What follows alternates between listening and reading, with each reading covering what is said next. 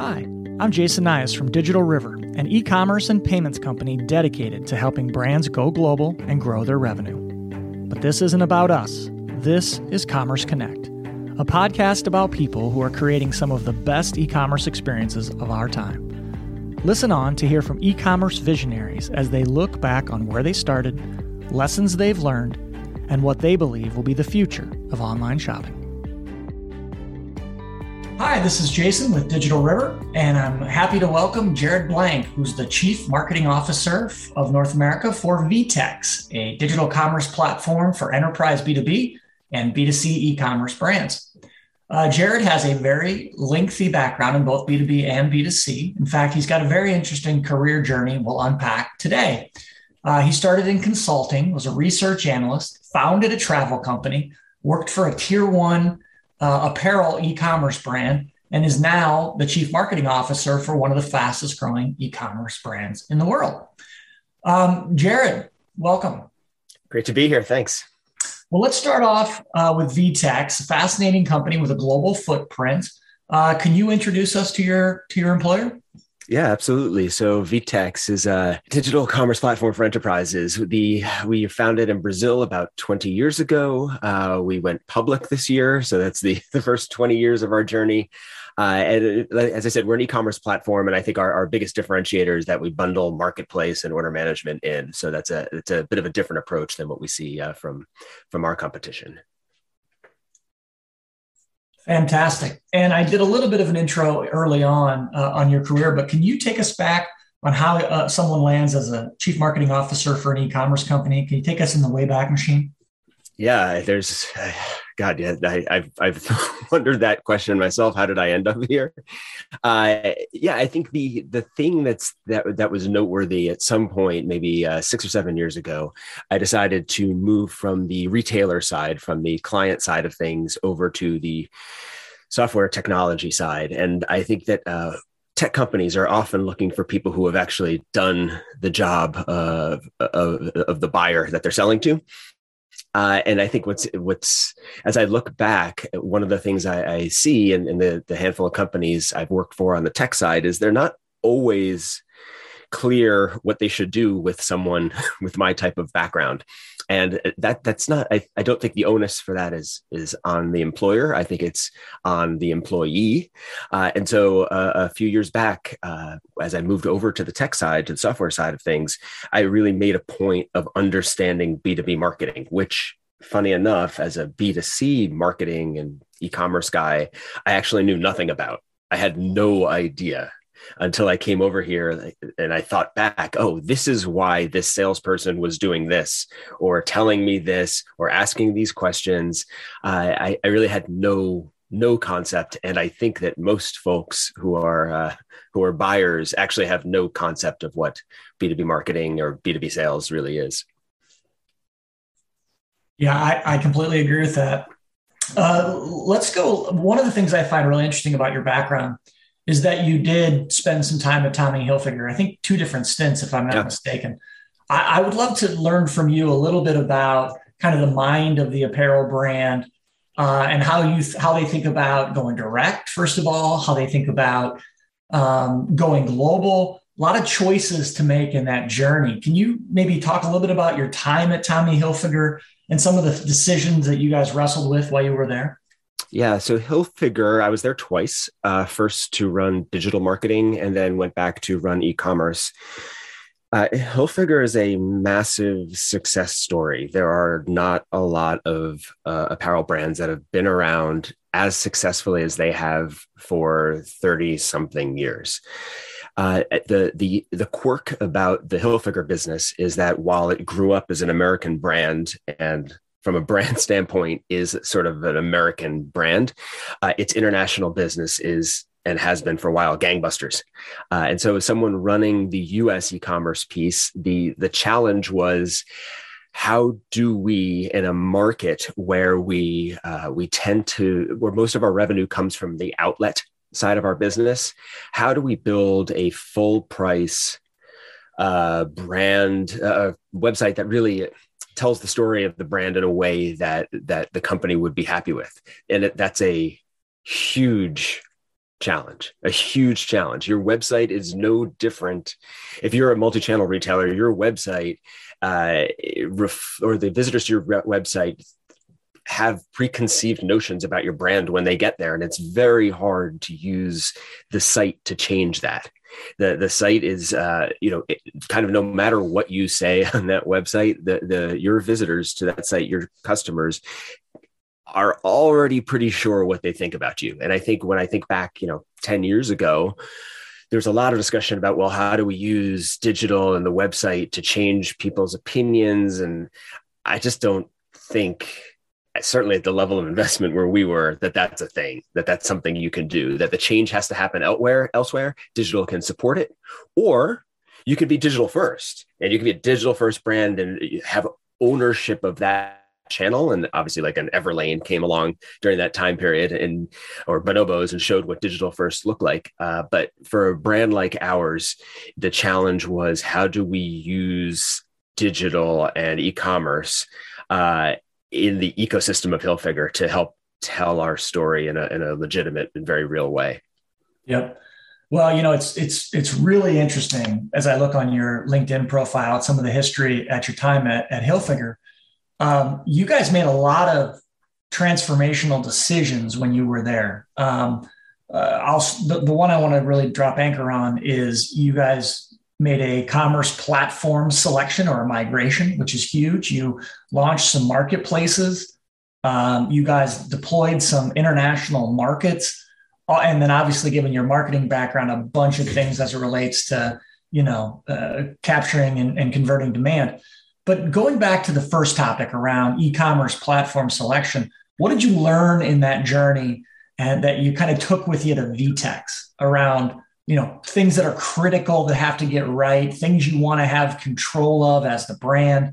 Can you spend some time unpacking that for me? Yeah, replatforming is really, really hard. Really hard. It is disruptive in a way that if you haven't gone through it before, you cannot anticipate. It is enormously disruptive to your business. And if you're going to spend six to 12 months replatforming, it probably means you're not doing anything else. And then at the end of it, when you're done, and you want to go to your CFO and then ask for additional investment the next year, you may hear, but didn't we just invest a whole bunch last year in the replatforming? And you will say, no, the replatforming just made it easier for us to do things this year. It didn't get us anything new. It, it, was, we had to do it. So we were on a platform that was being sunsetted. And I, when I give presentations about that whole project, I always say only replatform if you can't if you can't execute the strategies you have in mind. So you don't do it because things will be a little bit easier.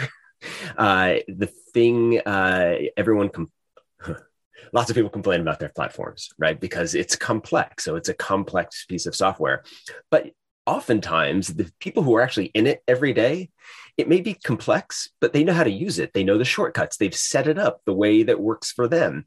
And so you know a new vendor may come in and say oh why did you do all these hacks? And why do you have it set up? And it's there's so many easier ways to do it. And that's true unless you're the person doing it every day. And then like you know how to use it. And i, I always give this example.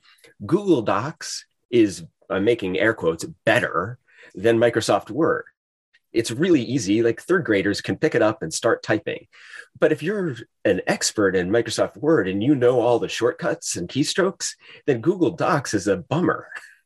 And that's right, Google Doc, and it's similar when you when you replatform. That at the end of it, you're the people on your team who use it every day may say, "Why did I just go through this nine months when everything is actually much harder?" And it won't be much harder a year later, but it is at first. So I think what I've brought here and what I talk a lot about is we I don't ever want us to come across and say, "Oh, we'll make it easy for you to replatform." Like that's that's just not true we can give you ex we can provide expertise about how to get the most out of this about uh, the cultural piece about how the change management how do you get people on board with it?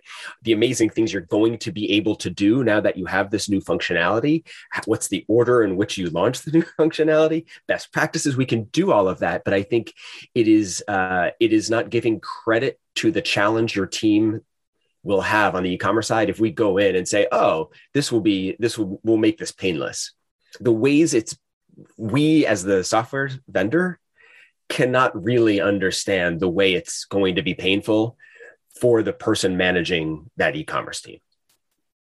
I think there's an authenticity to what you're saying, which I think when you, when you're in the room with brands, they'll really appreciate. You, are not telling them that VTEX will uh, this is going to be easy. Your your story is it's going to be worth it, and and the change yeah. management that you that you got to go through together uh, and through your partner system integrators is is going to result in a more efficient product that has more utility. So let, us unpack some of that utility. what's the message that you give, Jared, to, to brands that want to adopt or are thinking about changing e-commerce platform? What's the return on aggravation of switching to VTEX off of something that's established? Well, I think people have different reasons why they're going to replatform. Uh, and so maybe, maybe they're they're on a platform that is being sunset. And so the the question is, do we continue to invest in this product where we know the company itself is not investing? So that that maybe that would be one set of reasons where you may just need parity, but you're thinking, well, I just need something that will be invested in for 10 years, right? Like that's a fair that's a fair reason to change.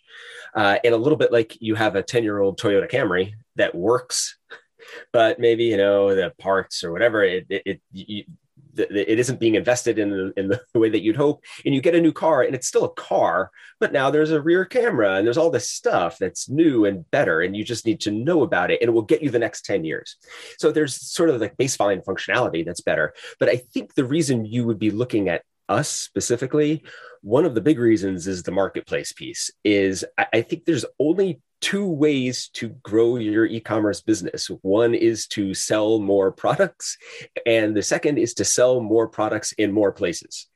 And so the getting more, the selling more products you can do through marketplace by bringing in inventory that you don't have to take ownership of, which your CFO will love because it's not tying up capital sitting in your warehouse in Southern Ohio, uh, and getting your product in more places. So that's we call that marketplace out, selling your product on other marketplaces.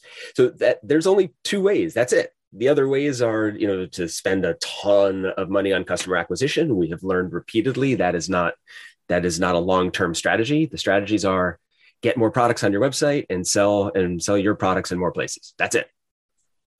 Yep, that's it. You know, uh, for company people who follow VTEX, they probably already know this, but for folks who don't, on listening to our podcast, uh, oh, you guys just announced something um, with AWS called Launchpad, and, and I think it kind of goes to some of the earlier conversation around change management um, you guys are talking to some of the largest CPG brands and other categories around how they can create new channels in going direct.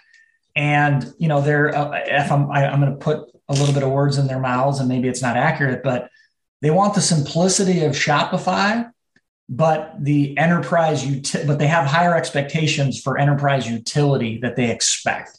And I think VTEX with your Launchpad product really scratches some of that itch. Can you maybe introduce the audience to what D2C Launchpad is and some of its kind of critical utility that it provides? Yeah, for for CPGs that are looking to sell direct, especially if they're looking to do multiple countries, multiple languages, uh, when you add, as you just said, perhaps better than I could have, the kind of the enterprise level complexity. The relationship that we have with through the integration with Amazon will allow them to create a flexible front end uh, and an experience that will uh, that will match the story they're trying to tell. Sort of, you know, that's what headless can do uh, with all of the amazing uh, fulfillment, payment, customer service that Amazon offers. It, it, it I think we've been talking for a really long time about how CPGs can sell their products directly. And for most companies, it's just not in their DNA. We, well, we saw this at Hilfiger, that Hilfiger was not really a direct to consumer company, even before we use those terms, a retailer. Uh, they, they were a wholesaler. That was that was most of their business. And for many, many, many, many, many years, there was just a level of discomfort internally and I think CPG companies continue to have that conversation. It is uncomfortable because they've built their business uh, off of retail partnerships. And so there is a conversation you need to have internally about how can we get comfortable about this and how do we include retailers in this. Uh, you may want to sell direct, but fulfill through your retailer partners. Like that's that's a way to do this where you're avoiding some of that channel conflict. It, it's a complex it's complex. And i often read online uh, you know pieces where companies or individuals are sort of suggesting like why don't people just why don't companies like this why don't consumer products companies just sell directly? Just do it. It's so easy. You stand up a site and you sell it but it's not. And now we've we've touched on a couple of times sort of this the cultural piece and the change management piece but it's very very real. Like that that is a that is an enormous hurdle. The technology is far more flexible than your culture is. Uh, and i think you know it took a while to get to that point but that's where we are. And it's it's really hard to overcome the cultural barriers of, of changing the strategy for how you go to market. D2c launchpad uh, specifically is you know you, you guys are trying to make it really easy and really you're giving agility in e-commerce to brands who don't really know how to behave in a D2C context. And so you said it really well around this wholesale uh, piece. You know, you take a brand that does $10 billion a year in toilet paper or cosmetics or whatever the category is, and you say, hey, listen, we, we want to help you do a D2C uh, channel. Well, let's just say it's wildly successful and selling $100 million online. Well, 100 million out of 10 billion is 0.1% of your company's revenue. So think about spinning up a whole bunch of unique capabilities, processes, vendors to serve a channel that's 0.1%. It, it's it's just a it's a foreign behavior to someone who lives their lives in wholesale. And so, you know, I was really excited to to see D2C Launchpad. We're actually uh, going to be a part of that in some way, shape, or form around these brands who go international. And so I'm I'm really encouraged by what you put in the market. Yeah, I, I think it's really exciting. I, I think it takes some of the friction out of building the full end-to-end solution which i think is daunting correctly seems daunting once you start to dig into this and if you are let's say you work for cpg and you're someone who works either in the innovation team or maybe they hired a chief digital officer and you're going to try and get budget. And when you present all of the things that, if you're going to do this alone, that are required to build out an end to end solution, to your point, in the end, you might say, well, yeah, year one, if we do great, it'll be $25 million. And I've hired 75 people and we have a warehouse that we didn't have before. And you can't use the distribution center that we use for wholesale because you're shipping, you know, a, a four pack of toilet paper. And that's not what, once you go through all of that, it's, it's a tough sell and completely understandable why you get pushback on that when it's so small the hope with Launchpad is that you know we can package up a full solution for you that'll allow you to do this quickly with minimal investment and uh, and try on a smaller scale, on a smaller investment scale, to prove out your case for how this can work for for your company. Yep, and, and it actually allows CPG brands. Now I'm speaking in generalities to have a, a an innovation lab effectively spin it up, try it. If it works, great, do more of it. And if it doesn't, the investment, the cost to fail is relatively low.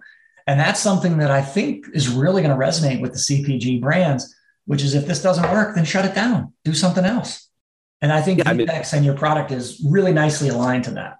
Yeah. I mean, part of innovation, it's not innovative if it always works, right? Then you're not trying hard enough. It has to fail. And building in uh, conversations about failure is a really important piece of this because if the innovation team is afraid to share failure or feels like when they do try things and it fails, if it's frowned upon or mocked or there's underhanded comments about it, then that's going to be the end of it. Then you're not going to try. Then you don't need an innovation team. Then you're going to have a regular team because the regular team is going to try things that are not particularly out there or innovative. This is the whole point to try and take is there a way we can jump four steps ahead? And when you do that, sometimes you trip and you fall. Then you, like you said, you go back to square, you go back to square one. Yep. And, you know, just I'm very intimate with the program. And so you guys have removed a lot of those capital investment requirements. You guys have, have streamlined the process to launch. You're using inventory where it already exists. So you're really de risking brands from innovation, which is really quite powerful. Yeah, I mean that's that is the biggest hurdle to innovation is the risk, and if we can de-risk it, I think the inventory is like a great a great call out there that you don't have to build out your own DC or your own order management software. Uh, you don't have to ship, uh, you know, direct to consumer these sort of, you know, like the four pack of toilet paper yourself, uh, where you may not have any of the facilities to do that or or any knowledge about how to set that up in an optimal way. All of that have payments that uh, taking payments from people that you know uh, which is something you may not have done before. And how do you account for that? And how does it fit into your your uh, your uh, erp system and accounting system? There's so much to it. De-risking all of that piece so you can figure out and focus on the customer acquisition piece which i think you would be uniquely qualified to do, uh, that that's where you should be focused. How do we get people aware of this new program so they can buy their own toilet paper? There you go. Subscription. All right, let's shift gears a little off of the the D2C Launchpad product and, and talk a little bit more about apparel. And I really love your background, and I and I really especially like the fact that VTEX has some tier one brands like Levi's, Vans, Adidas, maybe some others I'm not even aware of. Uh, help me think through, given your background, the role of D2C, the role of e-commerce in apparel. How, do, how do these brands think about kind of creating a, a role and a purpose for the website and, and making sure that it's accretive to the strategy and not just a place to get cheaper products or uh, when you sell direct or just, just you know, it doesn't exist only to get better margins. It has a role. So have you ever, are you ever in the boardroom talking about the role of D2C uh, as it relates to apparel? Yeah, I think that D2C, uh, we've made lots of mistakes over the years in direct to consumer and apparel and accessories. That we, in the earlier days, uh, you did a lot of discounting online to try and drive that channel because the CEO may be going to the board or the board may be going to the CEO and saying, you know, oh, such and such a company is growing their online business. We need to grow it. And frankly, the easiest way to grow it is by discounting. But uh, that's not a long term strategy. And I, I give a company like Tapestry, which owns Coach, a lot of credit. Five, six, seven years ago, they said, enough is enough. We are going to stop the nonsense. We are not going to dump cheap product into this channel just to drive revenues. We're going to take a hit. It's going to be very painful. And they pulled off the band aid and it made it allowed them, which is, you know, Coach has been around I don't think it's 100 years, but it's close to it now. Uh, a, a, brand that's a, that's a heritage brand like that, it's it's set themselves up to be successful over the next 10, 10, 20 years. So I think brands had to have answer the question you just brought up, which is, well, then why do we have this? And I think there's two reasons. Uh, one is to offer a broader, especially on the apparel side, a broader range of sizes, broader range of colorways that wouldn't make sense when you're limited in a physical space, but do make sense online. And secondly, and this is where I think brands have fallen down, uh, the Amazon model, which is kill them with customer service and do what you say you're going to do. And Amazon changed the rules. And seven, eight years ago, everyone in the apparel world said no one will buy clothing from Amazon. Uh, it's a terrible experience. It looks awful. Look at those web pages, and you can't have a land a product detail page that looks the same for the four pack of toilet paper as it does for a $300 cashmere sweater.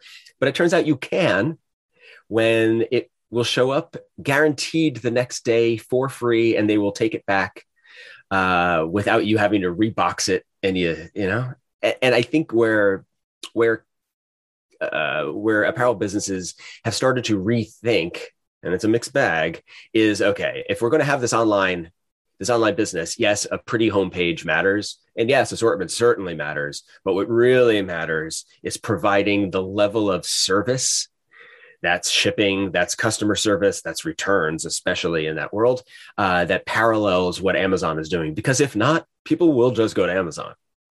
Most companies do not have a product special enough, with exception, uh, to, to keep Amazon out of people's minds.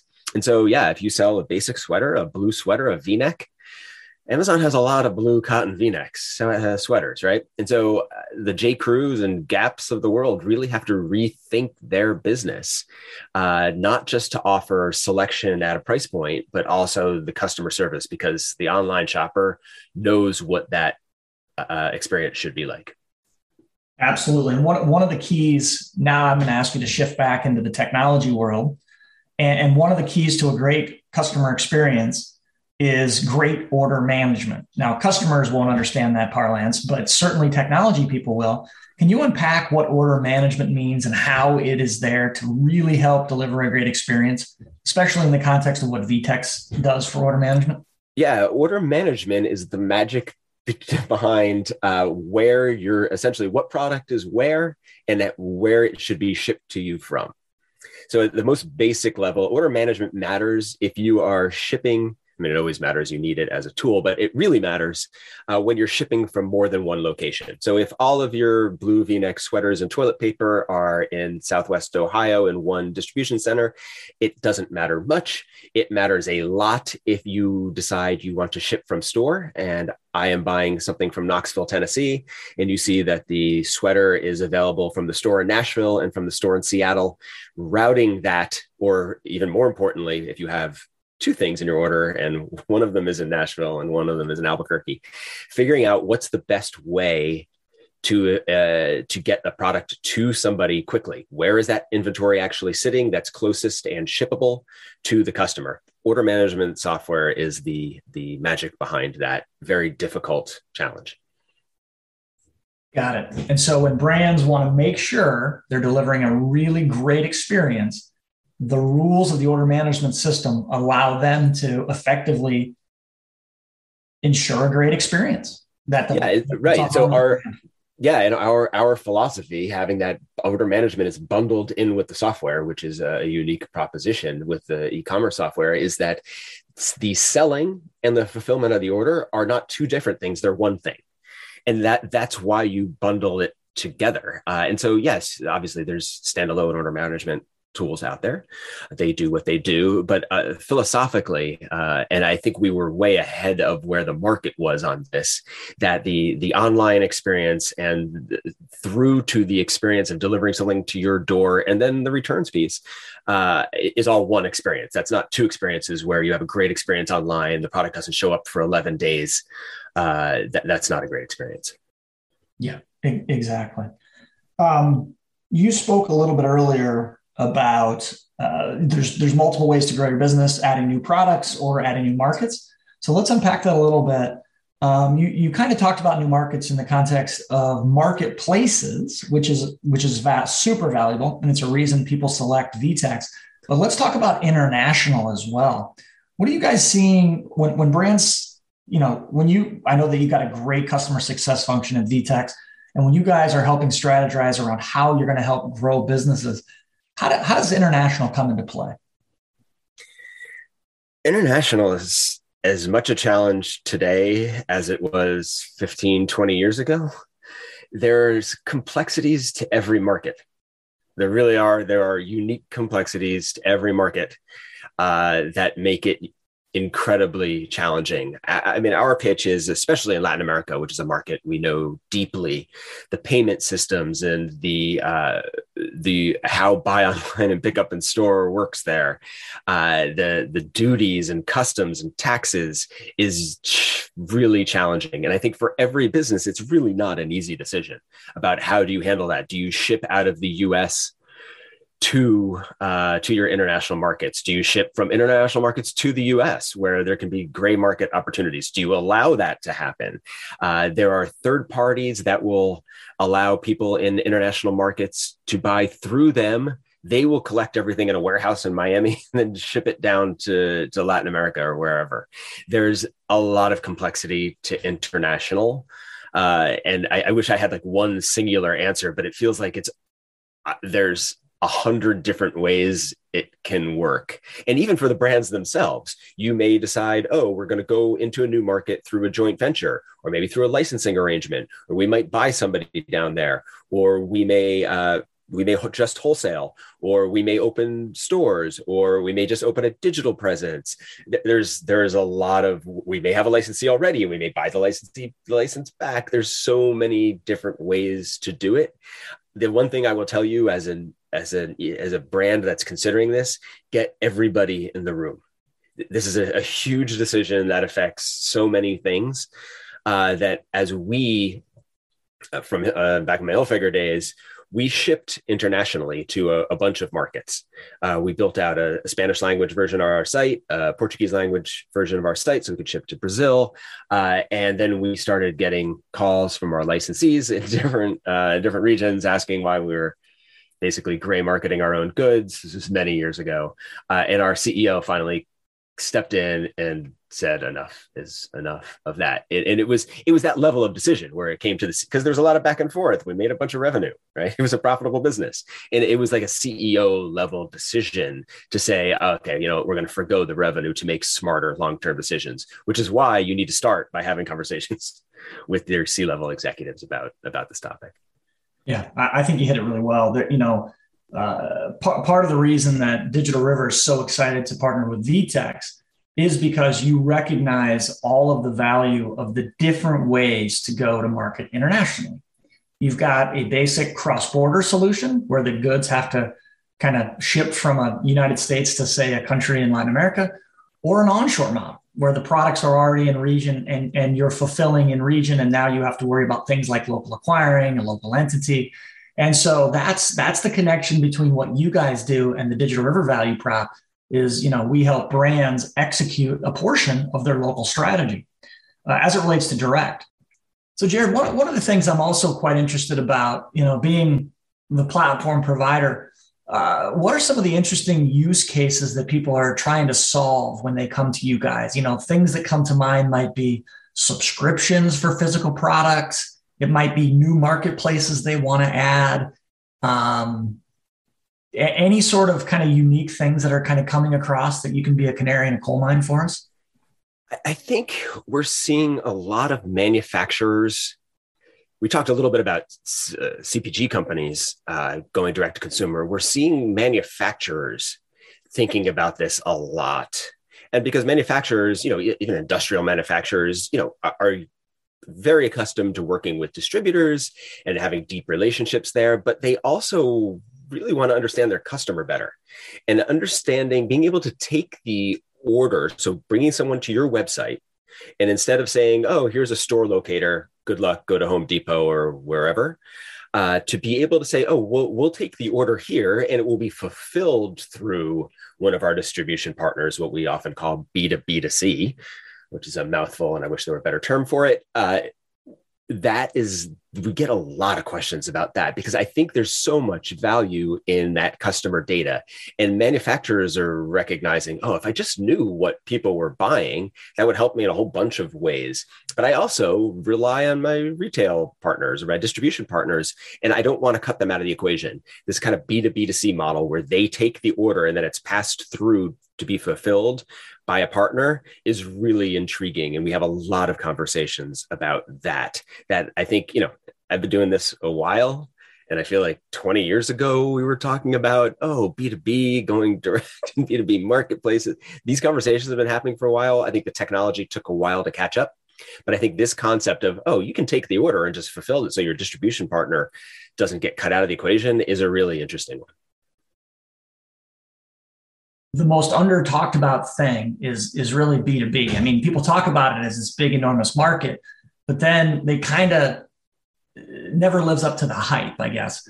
So I would love for you to unpack a little bit more about some of the workflows or some of the use cases in B2B that you guys might be seeing. Is there is there special capabilities that VTEX has that really separates you in B2B? We the the B two B to C piece of it, you know, which is actually it's based on the market the marketplace functionality is is the reason we're able to do it. That piece of it, the being able to take the order and fulfill it through somebody else seamlessly through that marketplace functionality is a unique selling point for us. And, and I think that's why we're having a lot of these conversations. Because I, I, think for years, the concept was, oh, well, these B2B manufacturers should definitely just be able to sell themselves and fulfill themselves. But I'm not I'm not sure that's a realistic conversation for a lot of companies. And I think they were looking for a way to sell directly while still maintaining all these channel relationships. And this being able to incorporate the e-commerce and marketplace functionality uh, into one platform allows that to happen. And I think that was one of the missing links. Uh, obviously, the cultural piece is probably the second, but I think one of the, the technical missing links for why we haven't seen the traction until recently in the B2B, you know, direct market world. You know, I've met with many companies who are effectively uh, a little bit old school in the in the piece of the value they drive in the transaction. And the the kind of conventional wisdom is, well, no, you got to put a buy button up now, and you got to start to sell, even though they don't have a brand, but they're really good at being a piece of somebody else's e-commerce experience, whether it's fulfillment or manufacturing or something. So what I'm hearing you say is your solution is a workflow that allows multiple parties to really live up to the value of the transaction versus versus forcing every single person to be a D2C retailer, even though that you don't have that in your DNA. I think that's a great way of putting it. It allows everyone in the chain to do what they do well. Uh, and I think that like the the recognizing that you're not trying to, especially in the B2B side of the things, you, you're not interested in cutting out uh, your partners, right? to your earlier point, you may be a multi billion dollar retailer, and this may be a $25 million opportunity for you. But along with the data about what you learned, and you've got to start somewhere, that $25 million may be really important, but it's not important enough to, to risk the multi-billion dollars having a technology that allows you to run your business in the way that makes sense for you and given the relationships that you have uh, is is a big change from where we were, you know, five ten years ago in the market. Yep. Thank you for that answer, Jared. So let's transition a little bit to some of the traditions we have on this. Uh, you know, we, we like to learn a little bit about where you get your insights, how you stay abreast of what's happening in the industry. So, is there someone you follow or research you read to try or or people you talk to to try and stay current on what's happening in both B2B and B2C e-commerce? Where do you get your inspiration? Uh, I read so many newsletters. I think the one that I consistently think is doing a really interesting job covering this. Uh, 2 p.m. It used to be called 2 p.m. Links. I think now it's just called 2 p.m. A guy named Web Smith runs this, uh, and it's a newsletter, but there's also a group and some other stuff, research uh, around mostly direct to consumer retail. And I think he has a really interesting perspective on the, the, the specific challenges in that world. Uh, and I feel like every Monday when I get that newsletter, it gives me something to think about for the rest of the week. I also follow Web. He talks a lot about uh, Shopify. So maybe together we can try and uh, win some influence from him and get him talking about D, uh, DR and VTEX. Uh, I've, I've emailed him repeatedly. Uh, back a couple years ago, we had him on a panel. He's quite amazing, uh, and I'd like to like to reconnect. As I, I think, I, I think Shopify has a place in the world, but it is not the only way to solve some of the problems he talks about. Uh, and I, I, I, do think it's a little do think it's a little unfair to use Shopify as a term like Kleenex, where you know it sort of represents commerce, because I think especially ten years on to the direct consumer retail. Uh, experiment uh, world, uh, brands have moved beyond. A lot of brands have moved beyond what that platform is capable of. Yep, that's right. it, it is a yeah. yeah. Yep. Uh, okay, so the the last question would be you know, if people want to get in touch with you, Jared, is there how do you prefer they do it? Are you active on Twitter? Should they should they send you a note on LinkedIn? What's the best way to get in touch with you? Oh, you should reach me on LinkedIn or email me, jared.blank at vtex.com. I'm I'm not a Twitterer. I'm not a tweeter. I don't even know if you said that right, but we'll let I, You know what? Neither, neither do I. I. It's funny when Facebook went down uh, in in early October. I didn't know. I feel like I was the only person on earth who was unaffected in every way. Uh, you know, it's funny being in this world and where I grew up. I'm like a private person. I don't know something about social media. It's I feel like I consume it, but I, will allow other people to twit or whatever you guys call it. I, see. I like it. I like it. Uh, well, uh, Jared Blank, Chief Marketing Officer of North America for VTEX. Thank you so much for joining us. Uh, a really great conversation, and uh, look forward to seeing great things out of VTEX and, and the Digital River partnership in the future. So, thank you, Jared. Thanks, Jason.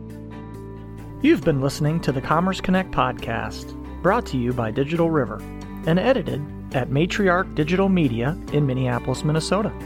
To learn more, head to digitalriver.com.